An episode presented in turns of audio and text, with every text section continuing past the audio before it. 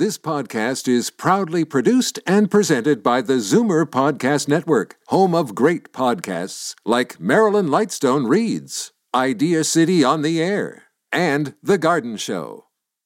You're listening to an exclusive podcast of the Zoomer Week in Review, heard every Sunday at noon on AM 740 Zoomer Radio.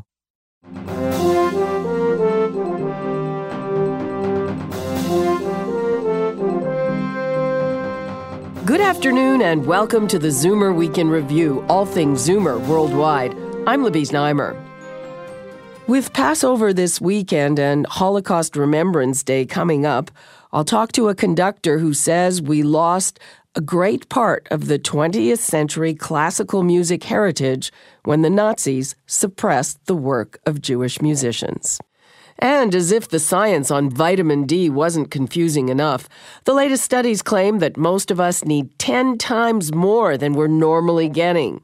Truth or fiction? I'll catch up with Andre Picard, medical writer from the Globe and Mail. But first, here are your Zoomer headlines from around the world.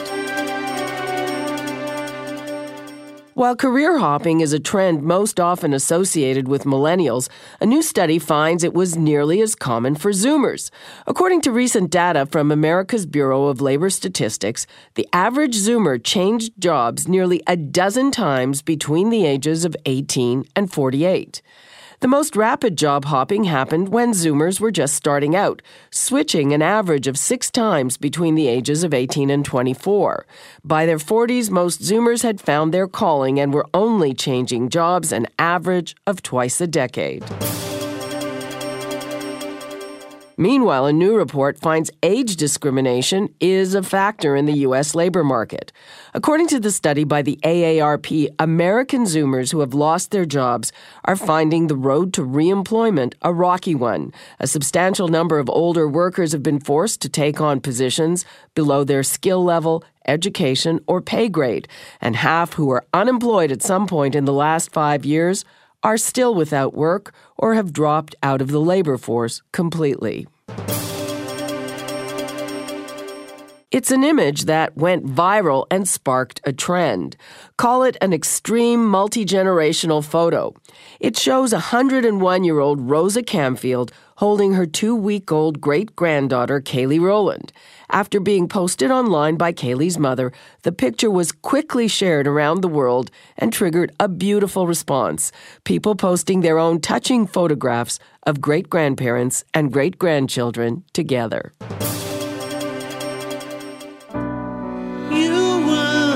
So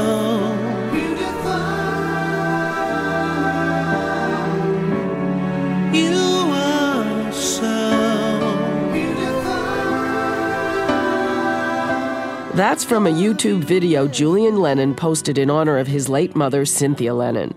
She was the first wife of Beatle John Lennon.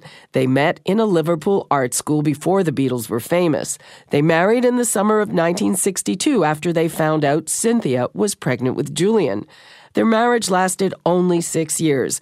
They divorced in 1968 when John started his affair with Yoko Ono. Cynthia became Julian's primary caregiver, raising him on her own. She passed away this week from cancer. She was 75. I'm Libby Znaimer, and those are your Zoomer headlines from around the world. What is the role vitamin D plays in maintaining our health, and how much do we need? The science on the sunshine vitamin keeps changing amid some spectacular claims from vitamin D advocates. Recently, a private foundation ran an ad campaign claiming that vitamin D deficiency causes thousands of premature deaths and costs the health system $20 billion a year. To clear up the confusion, I talked with Andre Picard, one of Canada's top health and public policy writers. For a long time their science was pretty excited about vitamin D. There's some pretty promising research. But when you do a, dig a little deeper, you realize, well, it's intermingled with a lot of other things. So people who have high vitamin D levels. People who take vitamin D are healthy, but the question is, is it because of their vitamin D supplements? And what the research has shown over the years was Probably not. And initially we thought that was the reason. So, you know, science is, kind of self-correcting over time. Well, yeah, I mean, the corollary was that they found that a lot of people who were sick had low vitamin D levels. So the thinking for a while was that if you boost that up, you won't get sick or you'll get healthy. Yeah, so we have to be careful about correlation and causation. So we there's lots of correlation. So why are sick people taking more vitamin D? Well, often because they're sick. Uh, why do people who are really healthy take supplements? Well, because they do every all kinds of other healthy things. So it's not uh, it's not necessarily because you do it that you have good outcomes. It's uh, uh, healthy people tend to do healthy things. Is the is the bottom line. Uh, but the other side of that, uh, the fact that a lot of unhealthy people or sick people have low vitamin D levels. So at first, the thought was that that caused it, but then there was a shift saying, well, it's it's a symptom of being sick and not a cause. Exactly. So, you know, we know that low vitamin D levels cause one thing. It causes rickets, mostly in children, and that's really serious. That's a bone disease. Beyond that, uh, yeah, all kinds of reasons you can have low vitamin D levels. If you're sick, you don't get outside much. Vitamin D is the sunshine vitamin. You get it mostly from the sun. Uh, if you have anemia, it's going to be low along with your iron. So you're right. There's all kinds of reasons this can happen, and it's not because of the low levels that you have the illness. It's more the other way around. Okay, so so for a while we were hoping that this would really help us. Though we were a little disappointed, and suddenly, uh, just in the last few weeks, there there have been some new incredible claims, and these come out of studies which claim that there was a calculation error in how much vitamin D we need. Yeah, so these are largely sort of debates of mathematicians, so they're they're complicated, and I, I can't pretend to know all the details. But essentially, there's something called the, uh, the the daily allowance that we should have for to be healthy of vitamins. Uh, in Canada, we say the the RDA, the daily allowance of vitamin D, is around 800 international units. That's the accepted practice in Canada, the U.S. Uh, there are groups that are claiming now it should be about 10 times that. Wow. Now, why? Because they have these debates about how the RDA was calculated. Did were the right populations used? Did we use an average as opposed to a mean? So again, mathematical issues. And I, I think the bottom line here is we don't have any evidence that taking these mega doses, eight or 10,000 units, actually does any benefit. In fact, there's a lot of new research coming out that, that there's harm from doing too much, and especially for older people. In older people, if you have too much vitamin D, you can have anemia, you can have kidney stones as a result. So there, there are downsides to doing this. So the only people who should take high doses are people with diagnosed bone diseases. And we make the mistake often that something's good, we know vitamin D is good. In fact, it's an essential nutrient. Uh, because it's good doesn't mean that more is better. We have to have the correct dosage, not too little, not too much. They were saying how many premature deaths because of a lack of vitamin D? Uh, 37,000. Wow. I mean, it's it's it's really quite something. I, I think uh, one of my doctors said it best when I asked him about vitamin D. He said it's like a religion. Uh, it is, you know, like a lot of uh, uh, claims. People are looking for miracles and they latch, latch onto them. Uh, people depend a lot on anecdote. Uh, the, the founder of this foundation takes 12,000 units of vitamin D a day and he's very healthy. Therefore, he assumes that vitamin D is the reason. Uh, probably other, a lot of other reasons he's healthy.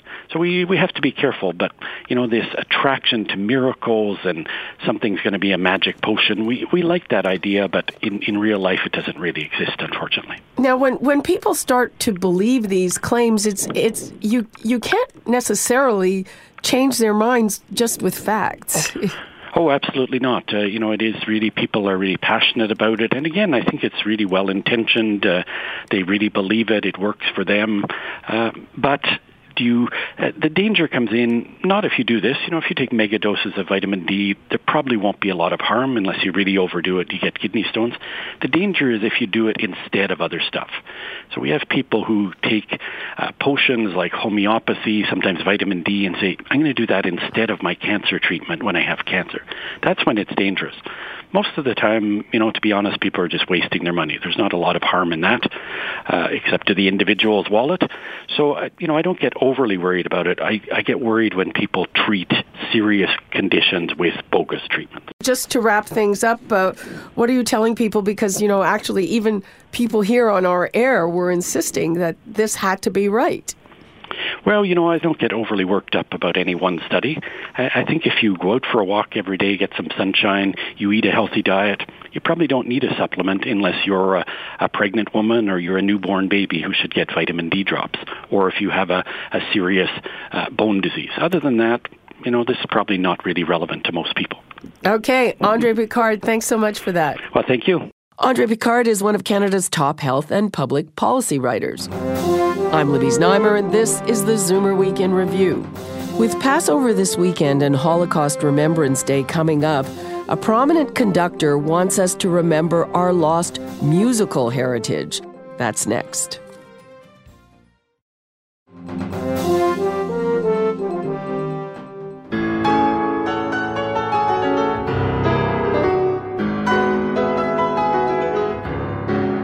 That piece is part of our lost musical heritage. Conductor James Conlon says when the Nazis suppressed the work of mostly Jewish musicians and others who opposed them, we lost a significant part of the 20th century classical canon. He's making it his mission to recover it. James Conlon dropped by our studios when he was in town to guest conduct the Toronto Symphony Orchestra. We're talking anywhere from 30 to 50 composers of, of, significance. We're talking about thousands of works in the end. If you consider that many of those composers wrote 100 opus numbers, you're, you're, getting, up, you're getting up into the thousands. So the, the necessity to do this, I think, is based on three things. To some degree, I think we have a moral necessity or moral mandate to undo injustices, and this is an injustice that we can we can minimize. Uh, the injustice of the, what they suffered in their lifetime can't be changed, but I think we can do the one thing that they would have appreciated the most, which is to play their music. Um, there's a historical perspective. We've written the history of the 20th century classical music with an enormous hole in it. I mean, many of these people are not even discussed or not even considered. And I think the most important thing is about simply artistic. There's so much good music, and we're talking about orchestral music, we're talking about chamber music, we're talking about solo piano uh, music, we're talking about song literature, we're talking about just about everything that we associate with classical music. And how did uh, contemporary classical music change because of this, the absence of this body of work? the composers were banned, a lot of them during, you know, during at least for you know seven, eight, nine years. But more important than that, there was so many musicians had died or were displaced, that the natural passage from generation to generation had been interrupted. There were many different viewpoints. These composers are not all similar to each other. In fact, some of them were antagonists.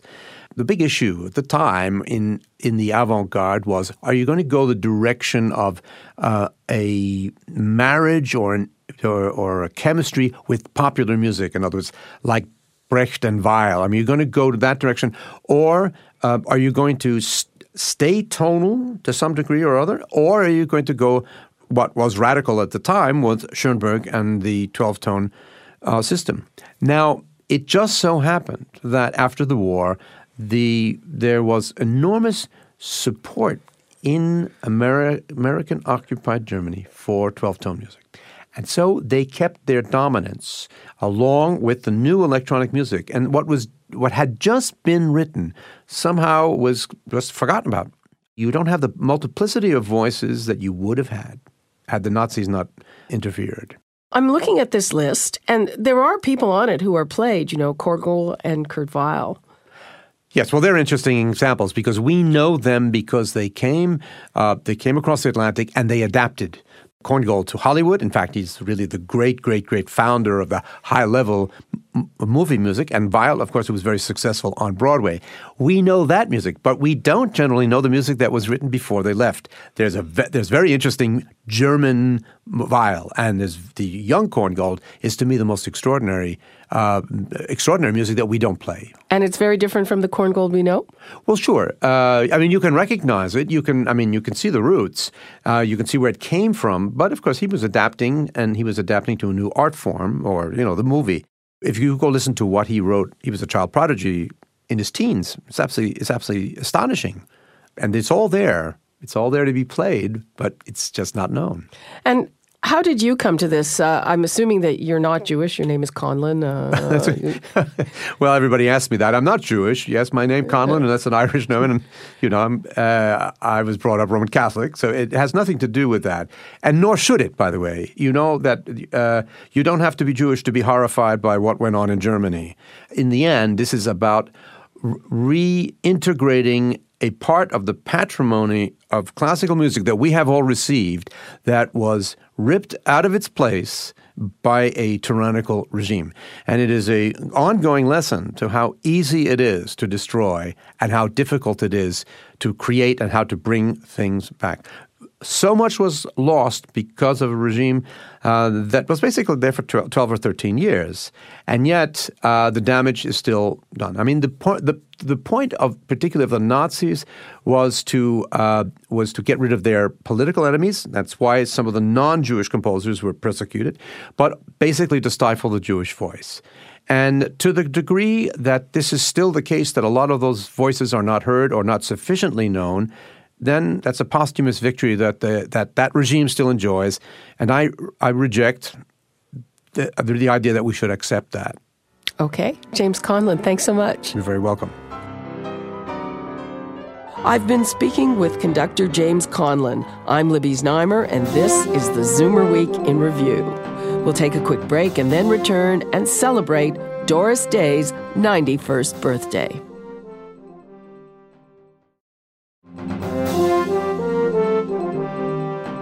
Welcome back to the Zoomer Week in Review, all things Zoomer worldwide. It's time for your International Arts Datebook tips for those of you who are jetting around the world. Here's Jane Brown. In New York City, renowned opera singer Renee Fleming stars in Living on Love. It's a comedy about a famous opera singer who hires a handsome young man to write her autobiography. Living on Love is at the Longacre Theater. In Chicago, Ireland Crossroads of Art and Design, 1690 to 1840, is a new exhibition at the Art Institute. It explores the rich and complex art and culture of Ireland during the 18th century. The Carole King musical Beautiful has opened in London's West End.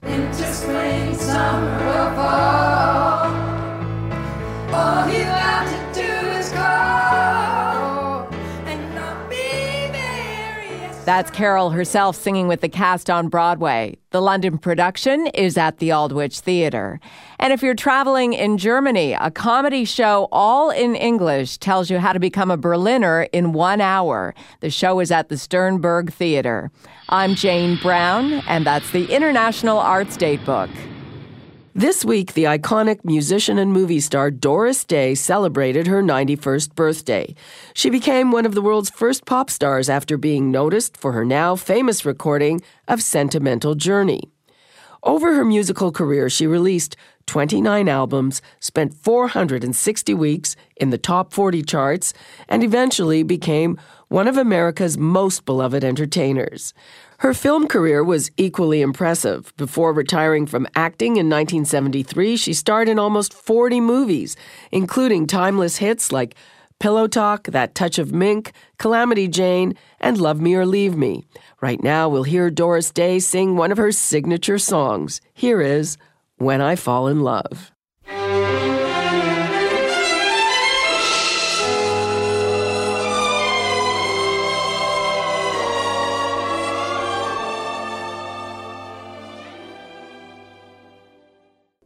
That was Doris Day with When I Fall in Love. She was the first artist to make it a hit back in the year 1952. And that brings us to the end of another edition of the Zoomer Week in Review. I'm Libby Znaimer. Thanks for joining me today. Be sure to come back next week to stay up to date with all things Zoomer worldwide. You've been listening to the Zoomer Week in Review, produced by MZ Media Limited. Executive producer Moses Znaimer. Produced by Paul Thomas. Program director John Vandriel.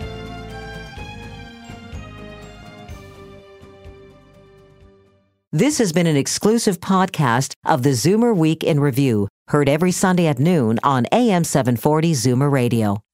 This podcast is proudly produced and presented by the Zoomer Podcast Network, home of great podcasts like Marilyn Lightstone Reads. Idea City on the Air, and The Garden Show.